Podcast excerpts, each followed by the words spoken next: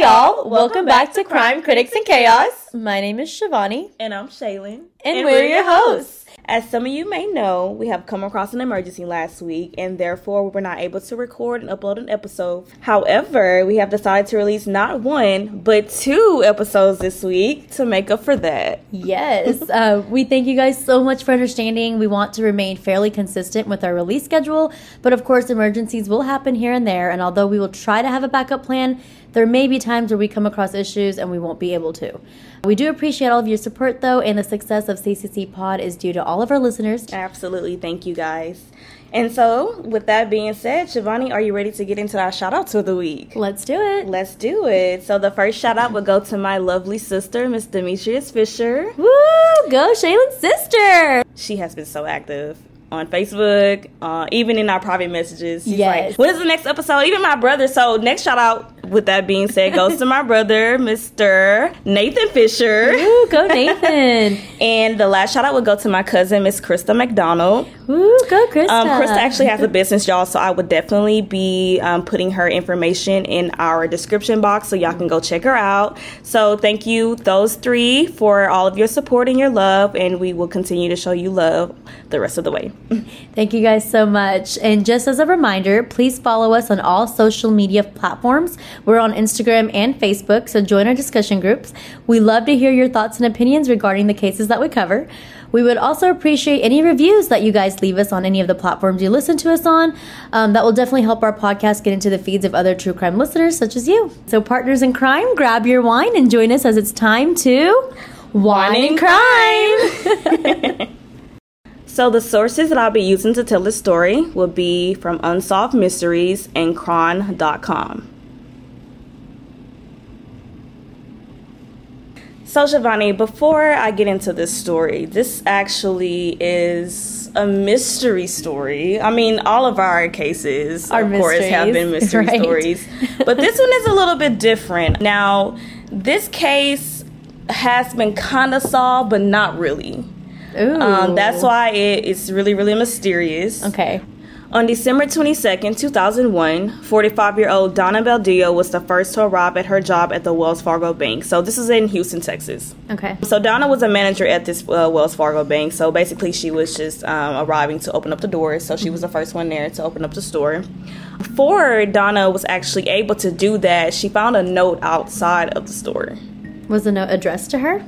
So the note uh, was not actually addressed to Donna herself, but it was odd because um, it was just sitting there. Now I don't know if the note was sitting like you know on the ground or if it was like you know sticking on the door, but it was outside of the Wells Fargo. Bank. Noticeable enough for her to know that she needed to read it. Yes, absolutely. Okay.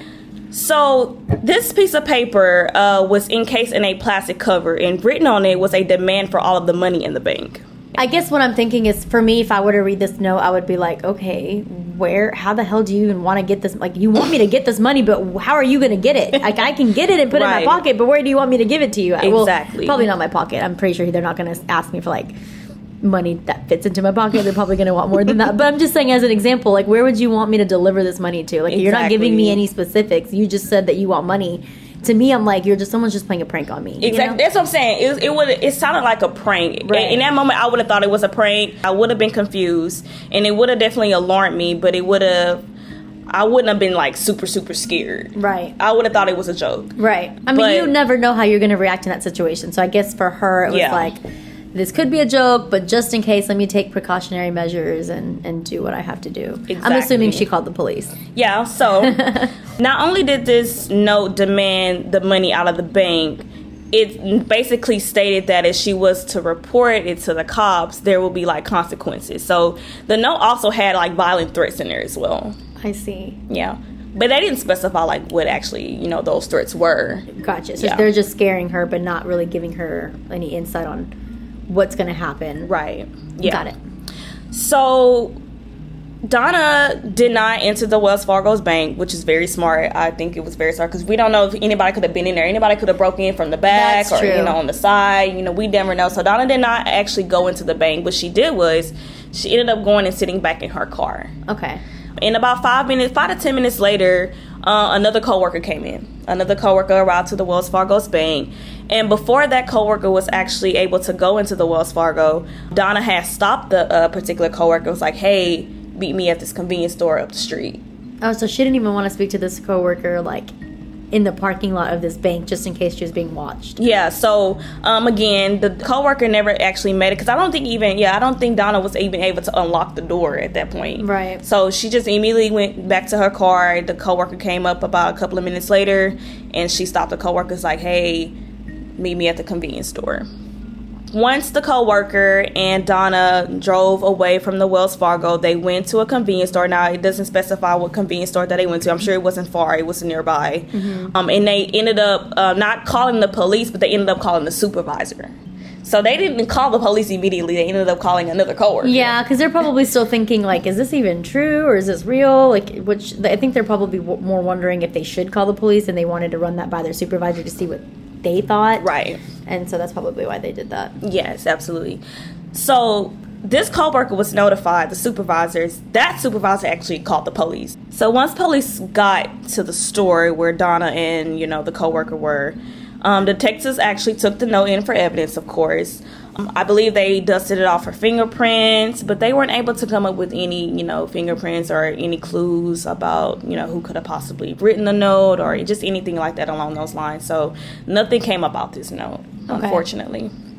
So, just a few weeks, something terrible happened to Donna and her family.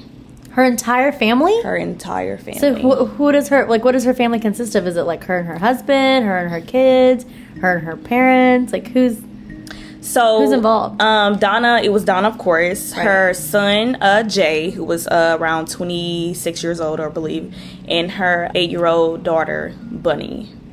so just her and her two kids? Yes, Okay. it was her and her two kids. what happened? We will get into that. Our episode today is sponsored by Hugo Granados. He was our very first sponsor and still continues to support us each and every day. Thank you for listening every single week, Hugo, and giving us your thoughts and opinions as well as your contribution to our wine, dine, and crime, especially the wine. Our liver may have to differ, but we will always appreciate you, Hugo. Shivani, look at my eyebrows, girl. Just look at them.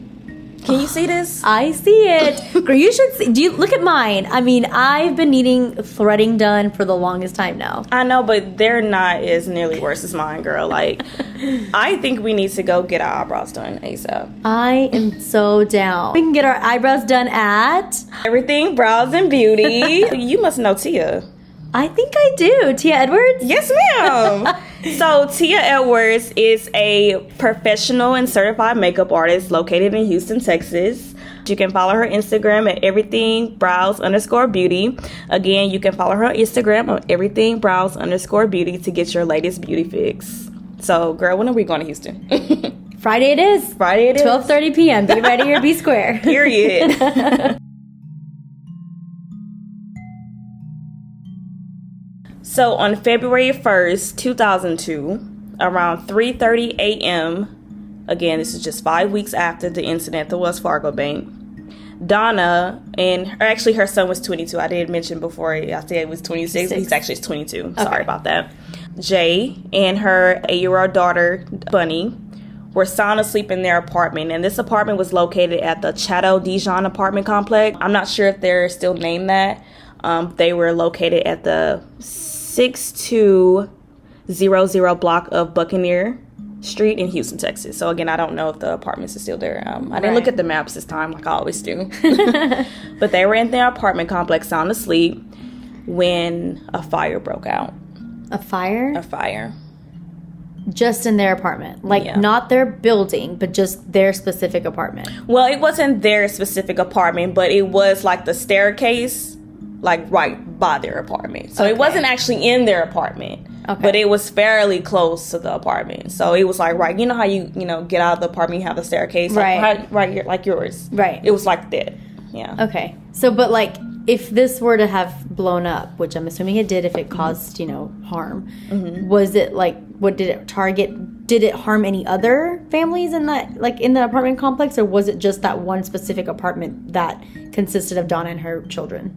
So it was mostly the stairway that caught on fire. So Okay. again, back going back to what I was saying, it was it wasn't actually their apartment itself that caught on fire. So it wasn't inside their particular unit. Mm-hmm. It was on the staircase. So the staircase was right, like right there by the apartment. Okay. So a neighbor, uh, Mr. Curtis Ford, uh, reported that he woke to strange noises just outside of his apartment. So Curtis's apartment was literally right below um, Donna's apartment. So I don't, I'm not sure if it was like directly below, but it was below her apartment. Okay. And he did uh, make note that he started hearing noises that sounded like somebody was running up and down the stairs. So that was odd. Yeah. Yeah, and this is before the actual fire, you know, caught on, you know, on the stairs. Right. So he reported that before the actual fire started, that he was hearing uh, footsteps So going up he, and down when you say he reported this, you mean he called the police and said, "Hey, I'm hearing footsteps above my apartment," or what do you mean by he reported this? no, he didn't actually call the police at that moment, but you know, when the fire started and people started coming, that's when he told officers. Oh, okay. So he, he- yeah. So he reported it post. Right, post fire, Okay. when officers and detectives, you know, ambulance and fire trucks came, he did tell them that he was he had heard those particular footsteps. There was also reports that there were children running from the back of the complex, like kids. So then he must have heard like multiple footsteps, like Yeah. all at the same time. Then. Mm-hmm. Yeah. So that's when he actually looked outside of his balcony window. So he went to his balcony. That's why I guess when he started hearing the noises, it's, you know, started becoming alarming to him. He looked out of his balcony window, and that's when he saw the fire coming from the wall. You're right. Yeah. Wow. Mm-hmm. So when he started seeing this fire, he noticed that it was coming from the upstairs apartment, which was Donna's mm-hmm. apartment.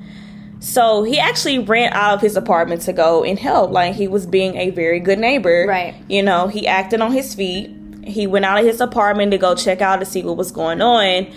And that's when he seen Jay.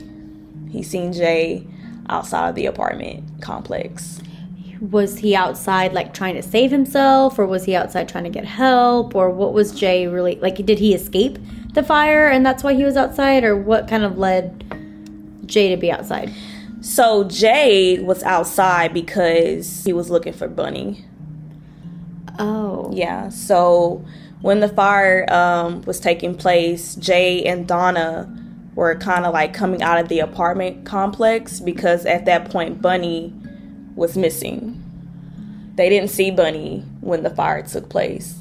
Okay. So Jay was coming out of the apartment. to see to if she's see if outside was or she had escaped. Okay, Yeah. Mm-hmm. real quick question. I don't know. You may have mentioned this already, but uh, approximately what time did this happen? This happened approximately again 3:30 a.m. A.M. So this is in the middle of the night. Yeah. So clearly, she wouldn't just be outside for no reason. No, if not at she, all. If she's not in the apartment, then it's either because she saw the fire and happened to escape, or because someone forcefully took her out. Yeah, so we'll get into that. Okay. Keep in mind, at this time, the at the fire that the fire was going on, excuse me, other residents besides Mr. Curtis was awoken by the screams and everything. So there were other residents that noticed um, what was going on. Mm-hmm. But I think Mr. Curtis was actually the one that acted, you know, quickly. Right? Because he was. I mean, he heard it and he Mm-hmm. was like, something's definitely wrong. Yeah. And he wanted to be a good civilian and, and ran up Absolutely. to help. Yeah, and um, there it was reported that one um, or several, if you will, other uh, neighbors came to extinguish the fire. But I think the hero in this story is kind of leaning towards Mr. Curtis Right. because he definitely he saw the fire first. Well, he may not have seen the fire first, but I feel like he he was the one that acted 1st mm-hmm. and um, that's when again that's when he saw Jay when he went up the stairs and saw that Jay was laying there. So he was outside in attempt to look for Bunnie, but he was like too injured to kind of. Yeah, he was like Jay was laid out on the floor, like he was laid out on the ground. So was he like? Is this because okay? So no other injuries other than burns. I'm assuming like he Yeah. wasn't shot, he wasn't strangled, he wa- nothing, none of that stuff. He was no, just no. burned. Okay. Yeah, he there was no other uh, wounds or injuries to his body. It was clear that he was injured by the fire. Okay. Yeah. So within minutes of the incident being called in, so at that point there were uh, calls of you know of the fire. People were reporting it. At this point, ambulance and paramedics they arrive, and that's when they discovered not only Jay but Donna as well. So Jay was actually laying in the courtyard. Donna was laying. I don't know if she was laying like in the courtyard near Jay or she was laying like more towards the apartment complex or her unit. But when investigators arrived and you know ambulance, of course, paramedics, they did find both uh, Donna and Jay's body, but Jay's body was in the courtyard. Okay. Yeah, they were uh, burned beyond recognition.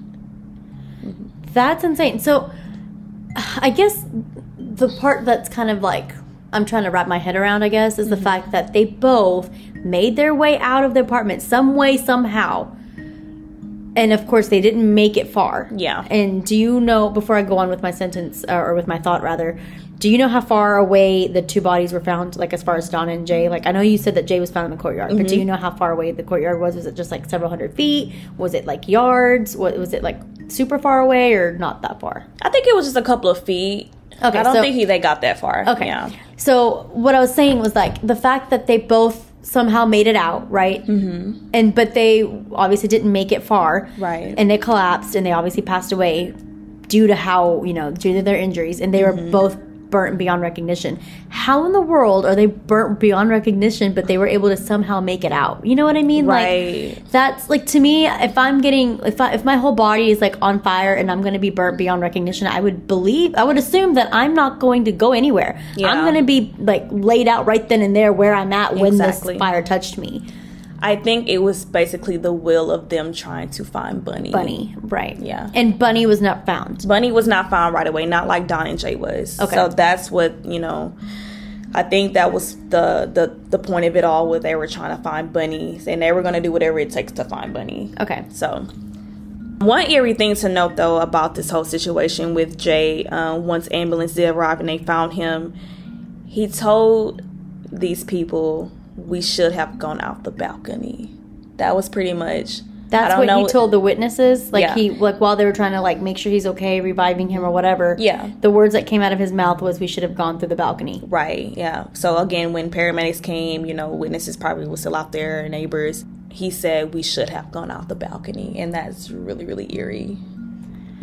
I wonder why. Is is it uh, probably because he's thinking like the fire probably didn't originate around that area, so maybe they could have escaped, you know, better from the balcony. I mean, of course they they probably would have had to jump, but the injuries that they could have sustained from that jump, especially because you said second floor, Right. So I mean, they probably would have still sustained sustained injuries, but probably wouldn't have been as harsh as a whole charred body Right. that they ended up being. So. Um, I guess maybe that's what they meant, or what Mm-hmm. he meant when he said we should have gone to the balcony, unless he saw something Mm-hmm. in the balcony area and didn't think anything of it until he was like sprawled out onto the ground in the courtyard, and now he's kind of like his mind's kind of racing. Yeah. and he's he knows like okay, this is it. Like I'm not gonna make it, and he's probably thinking like what happened, who did this, how did this, you know, how did this occur? And that's probably when he kind of probably put a couple of things together in his mind and realized that. Maybe the balcony is kind of where what had the answers of Yeah. you know what happened to Bunnie slash who could have done this you know and that's probably why he said those words because that's what his, what's going through his mind Absolutely. Yeah, I think you're you're absolutely right. I think that um, by him saying that, it could have been like a more a safer escape plan for them. Um, later on, they ended up finding Bunny, and she was uh, unfortunately deceased. where did they find her She was actually on the stairwell. Where the fire originated Yes. Yeah, she was found deceased, um, burned, of course, on the stairwell. that is so odd to me i wonder if she like escaped that way and happened to get out of the house before the you know before donna and Mm-hmm. um and jay did because or i mean my next thought would be that whoever did this possibly went inside the house and grabbed her Right. But then why would if you're gonna take the effort to go inside the house Mm-hmm. and grab her with the risk of getting caught? Why would you just leave her in the stairway? Wouldn't you, wouldn't you take her with you? Wouldn't that, wouldn't that be the purpose? I just don't see the purpose of you know taking her if you were gonna just let her die like Donna and Jay. Yeah, absolutely. So, according to Unsolved Mysteries, authorities believe that Bunnie was awoken by a mysterious knock at the door, and when she opened it, she wasn't aware that there was a fire outside. So, this is basically how they noted what may have happened to Bunnie. Bunnie opened the door because she heard a knock at the door. So, it was three o'clock in the morning. There was a knock on the door. Bunnie went to answer it, but she was unaware that there was a fire outside. Right. I'm still trying to kind of picture that, you know? Well, my thing. How old is Bunnie? Bunnie is eight. She was eight at the time. Okay, Mm-hmm. I don't know. I'm 26, and if I get a if I get a knock at my door at 3:30 in the morning, I'm not answering that. I'm not answering that, and I do not see an eight year old answering that. a door. Yeah, I agree. That late at night, so that's why I said I can't really picture that. Mm-hmm. But that's what authorities uh, believe, according to Unsolved Mysteries, that they believe that you know somebody knocked at the door. Bunnie to answer, but I'm like, why Bunnie? Why not Jay or Donna? Right, and like, why would an eight year? Old I feel like an eight year old would be more in deep sleep and you know harder to wake up rather than Donna and Jay. Like, I feel like they're more prone to wake up. But I guess it really depends on who was closer to the door and who was sleeping where. It just you know all those factors come into play. But Mm-hmm. Yeah. I mean, I can see th- why they would think that. I just don't know how accurate that would be as far as Bunnie being the one to kind of open the door. And, and maybe that could have happened because they needed a way to get the fire inside the house because it Right. might have been it may have been accelerated like it may have been accelerated but maybe the fumes were getting kind of lower and they weren't able it wasn't able to like you know somebody could have recognized that there was a fire and an Mm-hmm. ambulance would have came immediately or a fire truck could have came immediately and put out the fire without it even reaching inside the apartment Right. so maybe you know they wanted her to open the door so that if they would have like you know used accelerate on side like on the door and things like that it would immediately catch on fire Mm-hmm. and you know she would have passed away right then and there if it like immediately caught on fire does that make sense Yeah, that makes perfect sense. But it also kind of gives me a picture. Like, I guess it would kind of make sense why they came up with that theory because why would she be on the stairwell? right So what So happened? It, could have know? been like, well, clearly they're walking. You know, they they can be burned beyond recognition, but they're still walking some distance. Right. So maybe she opened the door, and boom, like the whole house, like or like the whole Yeah. door or the whole entryway of the of the apartment catches on fire. Exactly. And so she's like, oh, I got to get out of here. And so her first she her first instinct is to run forward, right? Like she's already by the door. She's like, I need to get out of this apartment. Mm-hmm. Exactly. Her first instinct is to run forward rather than backwards. But she was already like burnt so badly that she couldn't even make it down the staircase, and that was it. Exactly. So yeah, like you were saying, she could have, you know, probably was getting Lena burns. She's an eight year old child, Right. You know, she was getting probably getting, you know, burns here and there, and she didn't know what to do. You know, I don't see a, a eight year old acting on their feet, Right. And that's when Donna and Jay went out in a desperate attempt to save Bunnie because they realized that she was not in the apartment Okay. anymore. Mm-hmm. So they ran out the door to save Bunnie, and that's when they started getting burned. Okay. So I guess you know if you look at it and you kind of think about it, it does make sense. Maybe it was a knock at the door, mm-hmm. or or something, Something happened, happened. in order for her to open it. We don't know whether that's a knock or Mm-hmm. whatever that may be, but it's interesting that it was Bunnie out of all Yeah. To open that door.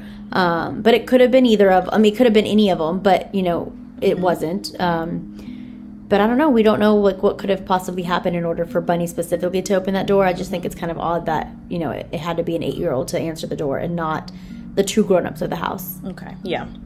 So going back a little bit, um, this is when Curtis noticed the fire. He went upstairs and he saw Jay. I'm not sure if he saw Donna, but he did see Jay, and he actually pulls Jay by his ankle. So Curtis was the one that actually pulls Jay away from the fire. So I believe Curtis pulled Jay into the courtyard.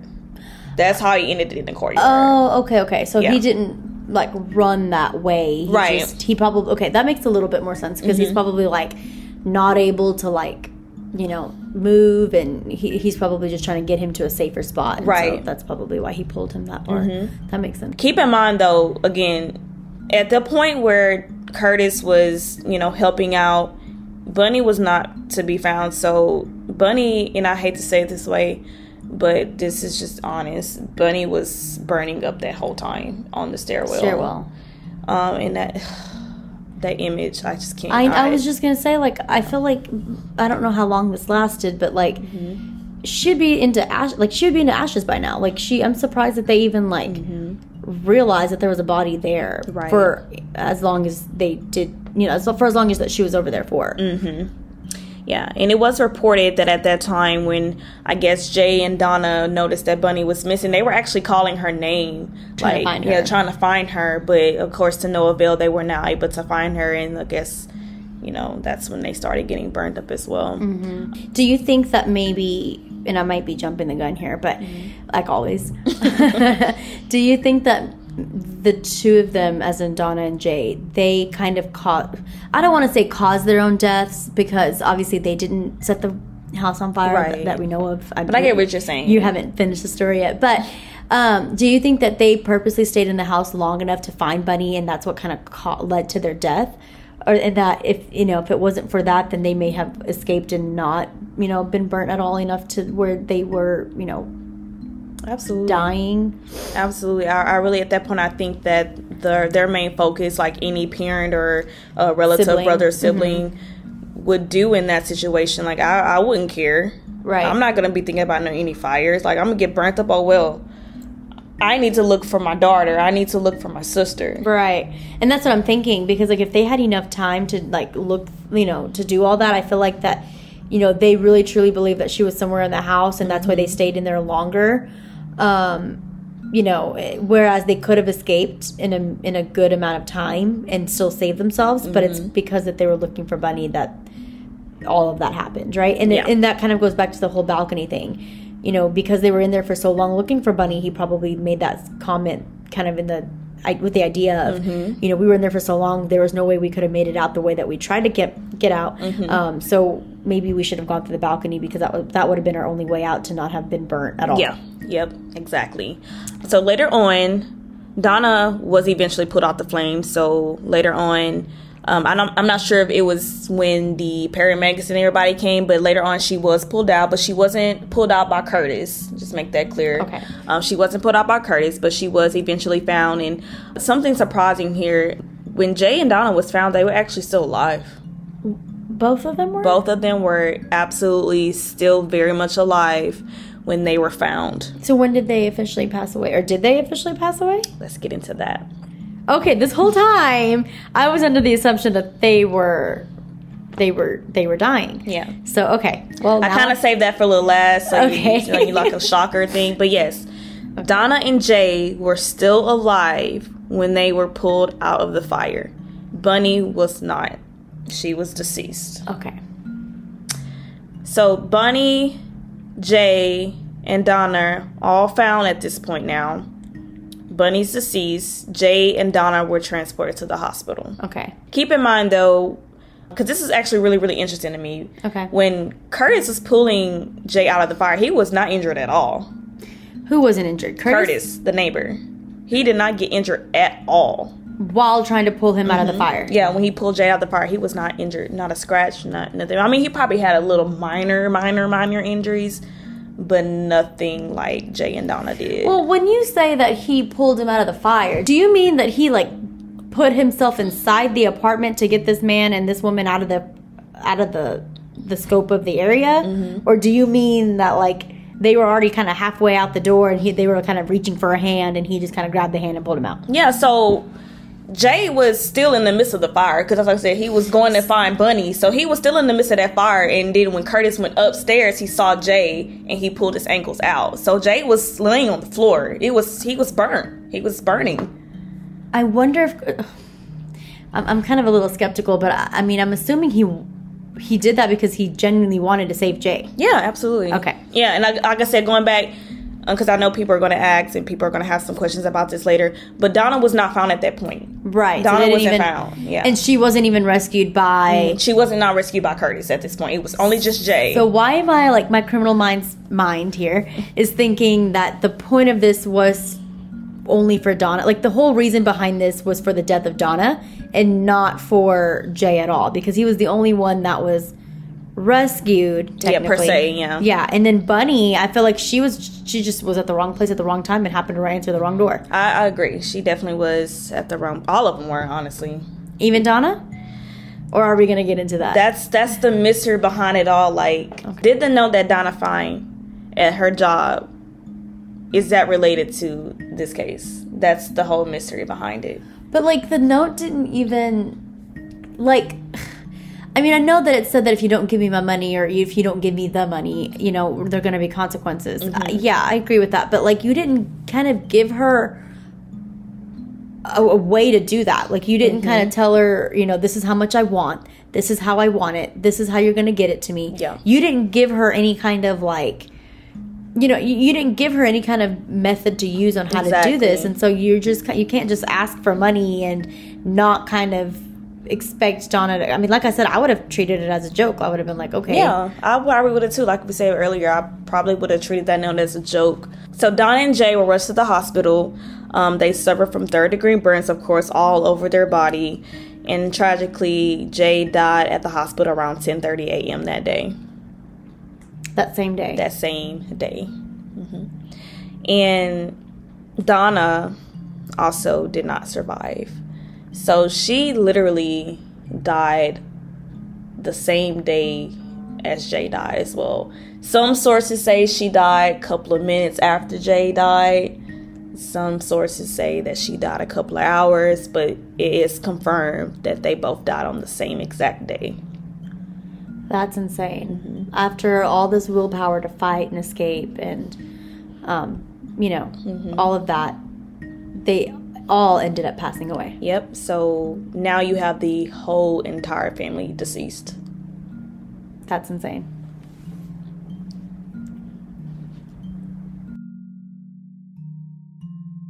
Guys, we really do appreciate your support. Um, please keep telling your friends and sharing and following us on Facebook and Instagram. And please subscribe and follow us on whatever platform you're listening to us on, whether that's Spotify, Apple Podcast, or YouTube, and even Stitcher. This will qualify you for a shout out, so please go and do this right now. When you subscribe and follow, you'll get an immediate notification to our latest episode release. So if you're listening to us on Spotify, click on that follow button on the top left corner right below our default photo, and then click on the bell icon next to the follow button to turn on the notifications. And then, of course, Stitcher is the same way. You just click on that uh, follow button right by our default photo, and you'll start following us and start getting notifications as well. So, thank you guys so much for listening and your support. We couldn't do it without you guys. So now that you have Donna, Jay, and Bunnie all deceased, authorities are now trying to figure out who did it and why. Right. And also, they're trying to connect this incident with the incident that happened at the Wells Fargo Bank. All the while not knowing if they are related, they're just assuming that they are because how ironic. Exactly. Okay. So in July of 2002, so this is basically a whole year later, Okay. the suspects, or arsonists, if you will, mm-hmm. were identified as 14 year old Timothy Perkins and a 13 year old accomplice whose sources did not name. You're kidding. I am not kidding. Two kids. Two kids. I mean, 13, 14, whatever, mm-hmm. but that's still young. very very young and that also goes back i don't know if you remember that also goes back to what i said one of the witnesses stated that they heard kids coming from Upstairs, the back of or- no, yeah kind of sort of Through but- the stairs. yeah Because um, was it Curtis who said that he heard footsteps too? yeah curtis did say he heard the footsteps Okay. but there were other witnesses besides curtis that said that they heard kids coming from the back of the apartment complex Right. so they kind of will match up with this kind of sort of but my thing is why would you name the 14 year old and not the 13 year old because they probably didn't have much. Well, I guess we're kind of getting into this a little bit, but Mm-hmm. maybe it's because they have more evidence against the 13 year old and not the 14 year old. And Mm-hmm. so they didn't want, because they didn't have enough evidence, and they're both minors, by the way. So if they didn't have enough evidence to convict the 14 year old, then they're not going to name him because he's a minor. Exactly. But they named the 14 year old Timothy Perkins, I guess. Because they probably have more evidence on him than. Um, okay, Timothy's a 13 year old? Timothy's a 14 year old. Okay, but they didn't name the 13 year old. They didn't name the So it's, 13-year-old, So it's yeah. probably because, you know, Timothy was probably the one who they kind of suspected the most and had the most evidence Mm-hmm. against. Of course, yeah. And then the 13 year old, they probably didn't have enough to convict him. And so then that's probably why they didn't name him because he's a minor.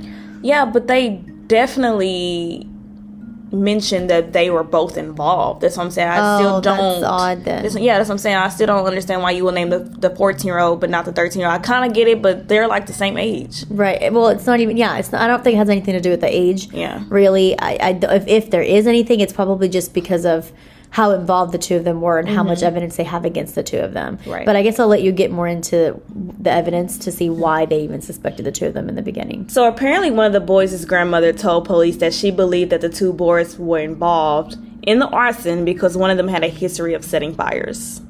Wait. So the grandmother of one of these boys, Yes. her own family member, Yes. Told authorities Mm-hmm. that she believes her grandson and his friend or whatever Mm-hmm. were involved in these murders. Yeah, that's what she did. She told authorities that these boys were involved in the arson because one of them had a history of setting fire. So she basically it wasn't like one of those things where she was like, "Oh, I I think they may have been involved." She was like, "They I know involved." they did it. Yeah, that's what I took from the sources. Right. That's crazy. I feel like if it was my grandmother, either of my grandmothers, they both would have like confronted me and beat my butt behind closed doors and they would have probably like they probably would have made my home life into a jail cell, mm-hmm. but they would have never and again, all families are different, but not just my grandmothers, I feel like my entire family, they would have all kind of I mean, family's family. And I'm not saying that I agree with this. I'm just saying that this is just how my family is. I just feel like they would have like saved me from authorities, but would have like punished me in their own way. Absolutely. Right? So for this mm-hmm. grandmother to be like, my grandson for sure did this, knowing full well that they're going to face possible jail time. Yeah. That's crazy. Like that, that I don't know. I just I find that really I, most families you'll see in most cases if the family knows whether it's the parent, grandparent or whatever, they usually cover for their kids Exactly. or grandkids. Well, well, well, kind of going back on that, um, I don't want to say that she actually did say, "Oh, these two boys were involved." So let me kind of back that up. She told police that she believed, so it could be like you know one of those things where, not necessarily stating that, "Oh yeah, they did it," Right. but it's a possibility that they did because one of them have a certain you know particular history that matches this. Right. So with that being said, of course, that's when police started looking at those two boys. And that also goes back to what we were saying earlier, how witnesses and neighbors were hearing kids from the back of the complex. And also could, you know, kind of sort of would explain the the loud footsteps coming from the stairs or Right. I mean it could be anybody And but I mean that actually came to my mind when you said that it was because when you when you did tell me about you know the footsteps and I remember asking you Mm-hmm. so not you know they didn't hear just one set of footsteps they heard several and you were like yeah Mm-hmm. so my first instinct was that if this has anything to do with the murders at all or with this fire at all it had to have been done by more than one person that was my thought at the time again I wasn't thinking that they were going to be set by kids or by two teenagers um, but I did kind of get the idea that it was probably done by more than one person. yeah, same. But it makes sense. Yeah. So one of the things that were cause for question was how did they end up tying these particular two teenagers if they didn't even live near their complex? They okay, so they they didn't No. live there. These teenagers what were they did not doing? live in that complex or near that complex. I mean, they probably lived maybe a couple of blocks Away. but they were not living in that complex. What were they doing at three thirty in the morning outside of their homes? And Like, why that particular apartment? in that area, yeah, that particular- yeah. It's not like you knew of them through the apartment complexes you lived there because you didn't. So where did you find? And neither of the boys did. It wasn't just one of the like neither of the boys lived Neither of anywhere near. Neither us. of them. Which also adds more mystery to this story. Okay. Another thing to know, besides the grandmother's statements, another one of the teenagers' friends, the names were Curtis and Brandon Ashby. I think they're brothers. Mm-hmm. They also gave police statements or information about the suspects. This is a quote made by Chris. Okay. He likes fires, but he's like not wanting to kill anybody with it. He just like setting fires. Yeah, that's what Chris stated to the police. He also quoted, he's like doing it to get a fire truck or to drive by or do something. I don't know what that means. Yeah, me neither. It was kind of odd. But that was verbatim with. So Chris basically, he's stated. Mm-hmm. doing it for his own own enjoyment, but not to cause any harm to anyone. Basically, that's what that's what Chris was saying. You know, um, they like fires, but they don't want to kill anybody. So they were basically saying, yeah, yeah, they were confirming what the grandmother confirmed. One of them liked fires, but they weren't trying to kill anybody. They just want to just to play around and Do something for fun. be delinquents. Well, have you heard of the McDonald triad? I have. So I'm going to kind of explain that a little bit to our listeners Yes, please here. do. So basically, there's three factors that I'm about to get into, and out of the three factors, it just takes at least two of them to be present to have tendencies of being a future serial killer. And they all all three of these factors begin in childhood. Yep. And these three factors are arson, Yep. which is what's kind of pertaining to our case now. Yep. Um, the second factor is cruelty to animals. Yep. So th- whether that's killing them, harming them, hunting them, whatever the case is. Mm-hmm. And then the third one is called. It's hard for me to pronounce, but I'm assuming it's like enuresis. Yeah. Basically, it's wetting the bed. So if you're if you see a child wetting the bed consistently and they're well beyond the age of not you know n- you know able to know not to, do, do that, that. um, and that's odd, right? So Yeah, that that kinda odd. combined with the other two factors, if those three things are present in a child, that's you know kind of gearing towards the fact that that child may have some type of sociopathic um, you know Tendencies. tendencies to to be a serial killer Yeah. right. um, and so that it just kind of thought it just made me think of this because you know arsons no one just likes to set fires like that. Like that's very odd. Um, and definitely you know it, it's a it's definitely one of the triad factors. So i just kind of started thinking about that. So I was actually going back and um, looking at the statement made by Chris, who is the friends of Timothy and the other accomplice. I think I know what he's saying because Okay. you know I was it was kind of like fuzzy. Fuzzy, mhm. Um, I think he's saying that he I think he was re- referring to Timothy that he likes setting fires because he just likes to get a, a, the fire truck's attention. so he basically gets a gets a high from fire trucks Basically, from like seeing them hearing them watching them Right. you know operate he he gets like he enjoys that Yes. and that's why he likes to set fire so that he could kind of see that exactly. So yeah, that was Chris was saying. He was like he likes fires, but he doesn't want to kill anybody. He's just basically does it to get the attention of a fire truck. that's still not a valid Exactly, but you know, they're like were like fourteen. They were yeah. right Yeah, i mean So after being confronted about inconsistencies in his story, Timothy Perkins, again who was the fourteen year old, confessed that he and his accomplice, the thirteen year old, were responsible for setting the fire early that morning. How do you feel about that, Shivani? timothy confessed Yes. that him and his friend Mm-hmm. were both responsible for the fires That's what it was noted. Mm-hmm. I don't know. I don't know if uh, if he's just saying that to get attention because Mm-hmm. obviously that's kind of what it seems like based off of what you know the friend Chris said and based off the grandmother's saying what what the grandmother's saying. Like Mm-hmm. I I really do think that these boys create trouble Mm-hmm. to kind of attract attention and Yeah, you know absolutely. Mm-hmm. and that's what they use arson for i don't think the whole mcdonald triad has anything to do with them as far as being you know future serial killers or anything like that i just think that they probably did something without realizing that what they were doing and i Right. think that the murders were actually accidental if they did do this Mm-hmm. and if they didn't do this at all and had nothing to do with this i think that they're just confessing for attention and not Yeah. realizing what they're getting themselves into or well timothy is getting himself into because we don't know what the other accomplice is saying at this point right we don't Or- know if he's confessing or They could be cursed. oh Mm. so brainwashed They could be. They have basically been coerced to give this particular Statement. statement. that mm-hmm. see cases like that is so fascinating to me because i'm like i guess because i'm so strong-willed and for those of you guys who know shaylin she's the exact same way as me and that's why we get along so well Twin flame.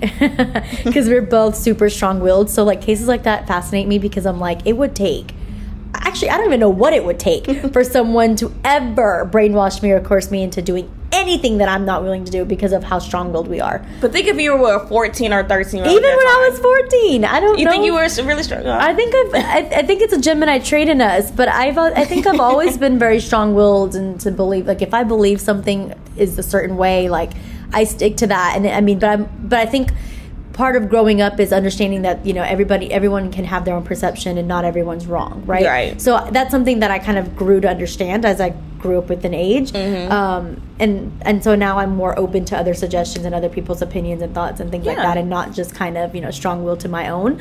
But like I don't know, I think 14 is still kind of old enough to It is. know. It but I mean, I've heard tons of stories where people who are older than us, and we're both 26, that are able to get coerced like that. So Yeah. But we build different, girl. You know, we can't we can't compare ourselves at 14 to other 14 year olds at that time. That's so true. I can see both ways in this situation. I definitely can. Um, and that's, I guess it also depends on how you grew up. Yeah. So you know, some some children grew up strong-willed because of the way that they were raised, and then Absolutely. some children were not because maybe they were neglected or whatever, Mm-hmm. and that and therefore they're not as strong-willed as you would expect to be. Exactly. And because they were neglected, when they do get some sort of attention, whether that's in a negative way, they feed on that immediately. Mm-hmm. Yep. And they start doing what this person's telling them to do because they're giving them attention. So I Right. Mm-hmm. do see that part actually. See, I grew up. I'm now I'm now able to think in different aspects. Yeah. so Perkins claimed that he and his friends snuck out of their homes in the middle of the night, got drunk, and then went to the Chateau Dijon apartment complex and set the apartment's stairwell on fire with gasoline. So, a 13 year old and a 14 year old had access to alcohol, got drunk, had enough common sense to know how to get drunk, but did not have enough to, like, know that fire could possibly kill somebody. Right. If they were really not trying to harm anybody. You know Where what did I they mean? even get the gasoline from? Right. Like, where did you, got get gas- alcohol did from? You get a, did you have a gas can? Like who? I, I'm, I'm sorry. Honestly, even if this happened at three o'clock in the morning, I'm sure some somebody was a. I'm sure adults was a. yeah, somebody was something a, contributed to this, and it wasn't just the two boys. Because first of all, you cannot get alcohol after a certain certain time. We don't know where they got the alcohol. right from, but like it doesn't matter we don't even know if that's even a factor right this is just something that they kind of it's a theory that they came up with Right. but if alcohol is involved like i, I just you know to me i'm like what are the chances because you're definitely a minor you Mm-hmm. cannot you're not just a minor where you're 18 trying to drink you are 13 and 14 years old trying to drink like that's not possible Right. plus it's 3 o'clock in the morning so where are you getting this alcohol from Yeah, that's the main question. and like the fact that you drank, got drunk, and then you were like, "Huh, let's go set fires." That just kind of brings out the immaturity into the, these kids, right? If that was true. But I don't know how I feel about that though, because like, like I said, it is a cause for question about the alcohol. We still want to know where, where you get the alcohol from. The gas can, uh, that's not the ordinary. People carry gas cans at their house all the time. Right. But I don't see a 13 and a 14 year old getting drunk and having the mental capacity like, okay, let's go to all, let's go all the way over to these particular apartments for no reason at all, And this specific them on floor, fire. right? Exactly.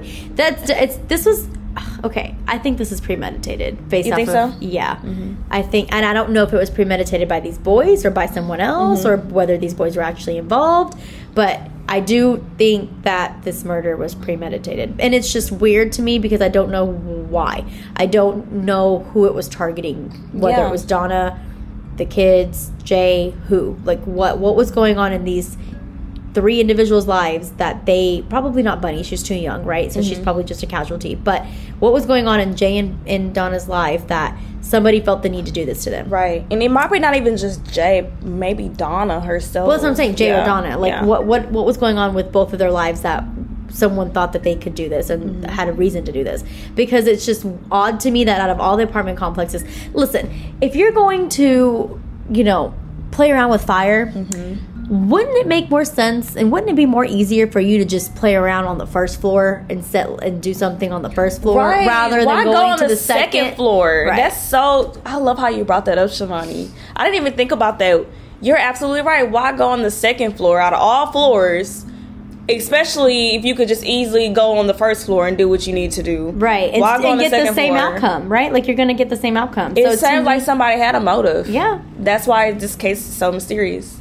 Yeah i agree Well, according to sources, Timothy claimed that he set the fire only to quote unquote scare somebody. Um, his accomplice also admitted to be involved. So now you got these two boys admitting basically that they were involved and they set the fire, but they didn't set the fire intentionally or on purpose. Not really on purpose. I think that's a bad thing to say. Right. But- but intentionally is a good word. Yeah. Like they, they they intended to do this um for a reason. Okay, what I Rather than I don't think they was trying to set it to kill anybody. but just to set it just to set it. Right, For their just- Mm-hmm. enjoyment of whatever it is that gives them the pleasure of doing it. Basically. Got it. So, with this being said, Perkins was tried as an adult. He was convicted and sentenced to 12 years in prison in August of 2004. So, Timothy was the only one convicted in this arson slash 14-year-old. murder. Yeah, See, I just and he was shot as an adult. or the, the he's sorry, he's 13, right? He no, Timothy was 14. It was the accomplice that was that 13. was 13 i i still think that you know timothy's probably the one that kind of said you know he was the one only one that confessed i don't think that the other accomplice confessed to anything He did. he did They both. sure? Yeah, I'm saying he. They both. but they both were convicted No, no. Timothy was the only one convicted. That's what I'm saying. This case is so crazy. That doesn't make sense. He Timothy literally Timothy and the other uh, party they both admitted their involvement, but Timothy was the only one convicted. Well, he was the only one convicted and tried as an adult. I think the other party, the 13 year old, was just sentenced to juvenile detention. They're both they're literally both the same age. Yeah. Unless their stories like kind of stated that he, uh, you know, Perkins or Timothy rather, Mm-hmm. um, was the mastermind behind. I was gonna say that. Maybe he it was, the one that probably one actually literally things. did it, and the thirteen-year-old was just like an accomplice, meaning he just kind of tagged along, but didn't actually do any of the any of the things. He didn't came up come up with a plan. Mm-hmm. He didn't, you know, provide the arson, provide the gas, provide anything like that. Didn't actually struck the match or however they did Right. it. They not not involved in that kind of way at all, but just mm-hmm. was there to witness all of this. Right. But I still think that there would be more punishment for just even Absolutely, you that's what I'm saying. Like, Yeah. But yeah, the 13 year old was sentenced to juvenile detention, and he stayed there until he was about 18. Now he wasn't retried for this, so he was not convicted as an adult like Timothy was. So he's been released since then. Right. I don't know what he's doing at this moment, at this time.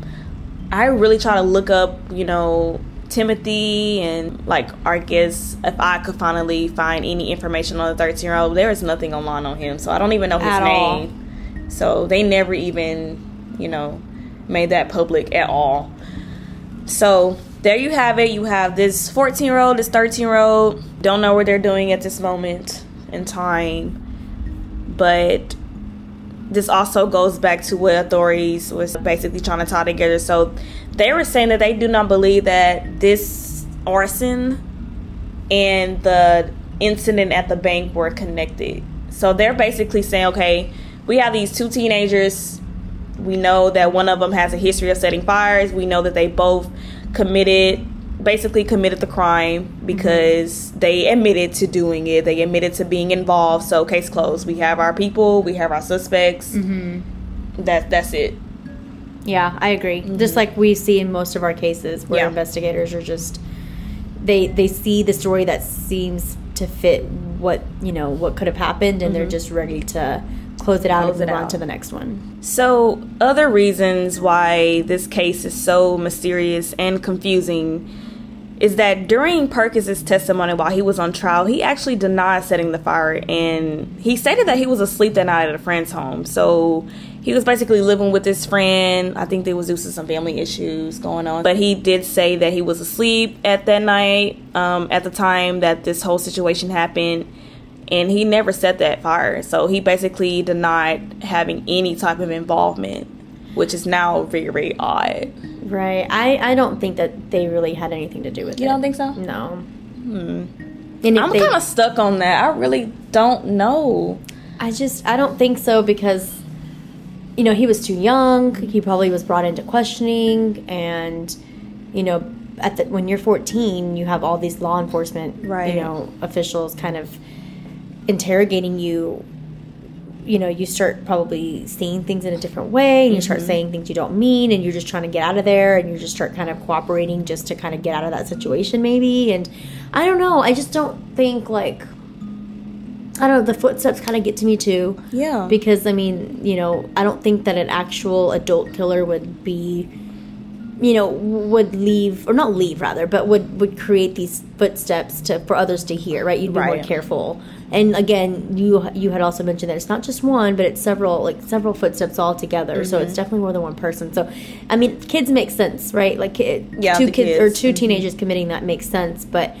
I don't know. I don't know if, like you said, it could have been coerced or it could have been. uh, This is this is crazy. But what makes this even more crazy is that there was no physical evidence linking Perkins to the fire. However, a few months later, he told investigators that he had said it. So now you got this back and forth. You got, yeah, I was involved. Me and my accomplice, we were involved in setting the fire. Then you got, no, I didn't do it. I was at a friend's house. Now you got him going back saying, yeah, I did it. That's why I'm like, what in the world? Right. So he's basically like confessing, recanting, confessing mm-hmm. over and over again. Mm-hmm. He seems confused to me. Yeah. And this is likely why he was tried and convicted because of the inconsistencies in his story. Right. Of him actually confessing and then saying that he didn't do it. So there you have it. Again, he was sentenced to 12 years.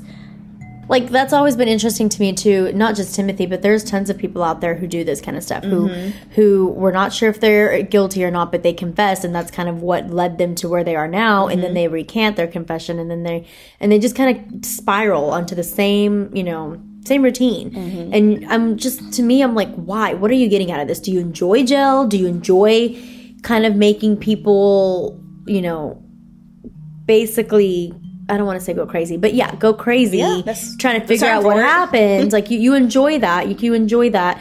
I don't know. I guess like I don't know if that's what Timothy enjoyed doing or he Mm-hmm. Yeah. just kind of That's why I said Timothy is Timothy. But I don't know how. how to describe Yeah. Timothy is just an a- adjective at this point. So this is uh, where again uh, everything was getting confusing because Perkins's defensive attorney Logan Dietz claimed that investigators coerced the confession after an all-night interrogation conducted without permission, or I guess parents or any legal guardians being present during this interrogation. So now you got um, Timothy's defense attorney stating that this whole confession was coerced.